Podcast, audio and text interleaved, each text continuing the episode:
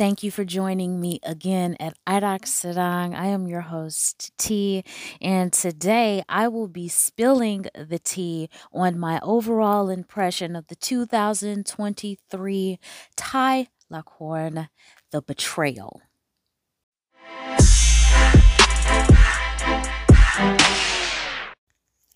The Betrayal is the Thai counterpart to the Korean version as well as the British version. If you have not seen this drama already, my first overall impression of this drama is that there's really not very much to see past a few episodes. This Thai Lakorn version follows the Korean version really closely, at least for what I saw. Did I watch it from episode 1 to episode 16? Absolutely not, because this particular genre of deep seated betrayal gets a little bit too slice of life for me, and I can only stomach so much of a plot like that.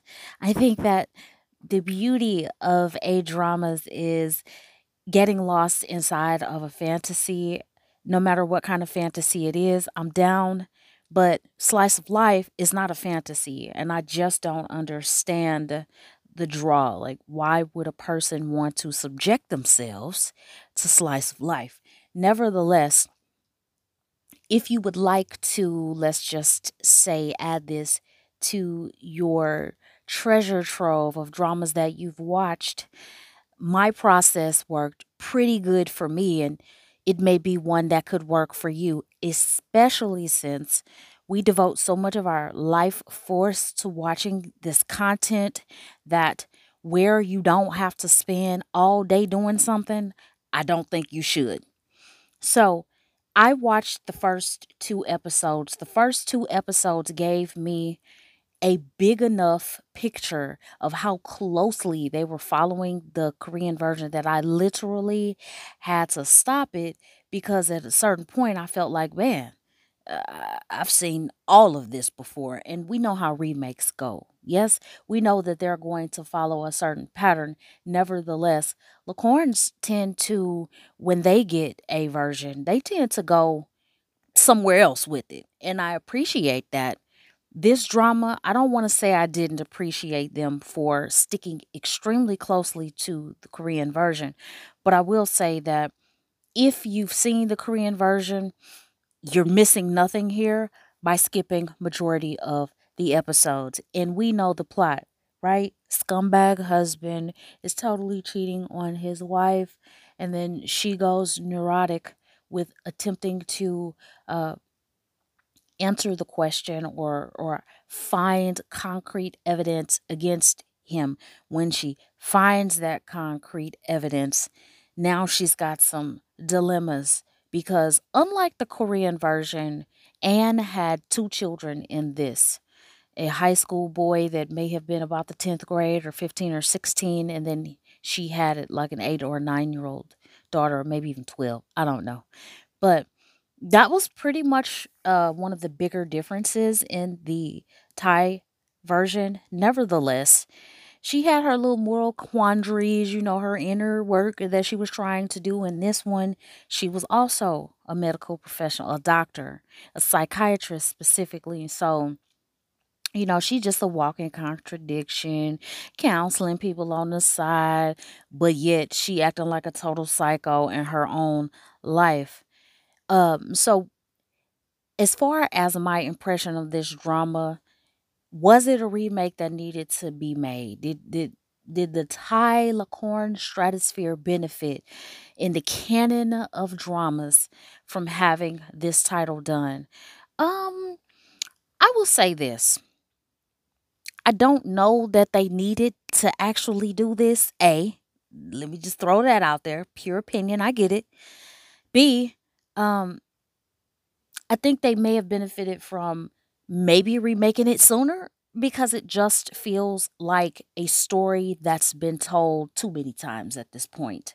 I wasn't exasperated with it because I didn't watch it all the way through, thankfully. So I watched episodes one and episode two, and it gave me all the information that I needed to skip all the way to the end and two times you know, double play through the last of the episode. And you know, by the end, they had to make the mistress her BFF. She like loved her more than the ex husband. Yeah, it was just dumb. So, anyway, but I will tell you what the highlights of this drama are. And um, although you should definitely skip heavily and don't use all your life force up on this I will tell you the reason why I am still not finished watching this drama. It'll make sense in a second.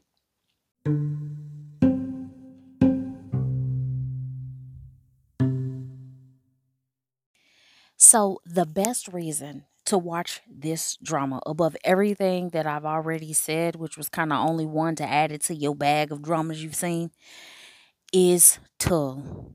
Oh my goodness. He is, yes. That's all I can tell you. Caps lock, yes, with bold print, with highlight, with some kind of graphics making it dance in front of your brain. He is, yes, yes, and more yes. He is Anne's, let's say, second chance or what have you. He is a young thing and he is just Absolutely. Y'all know my favorite. If you are not new here, why is my favorite word smoking? Like, I don't want to use that for him though because his hair, man, just when you think the hair can't get any better, it does.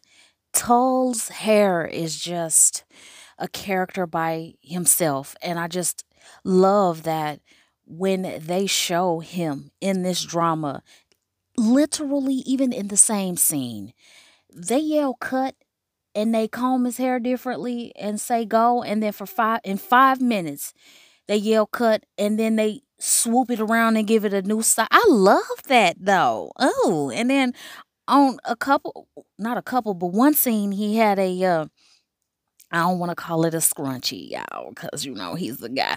But he had his little hair tie. We're going to call it a hair tie because that's kind of more masculine. But anyway, he had it on his hand and on the back of his hand. And he was like in the process of putting it up in a little bun. I was like, mm. So this is why I was supposed to watch this. Now, you know, I watch everything with BL color glasses. So that's kind of my fault. But anyway, his he is absolutely worth it. He has got a smile that will uh cure you from whatever whatever it is, whatever is bothering you, you will be cured when you get done. He's tall, he's lithe, his body is very slender.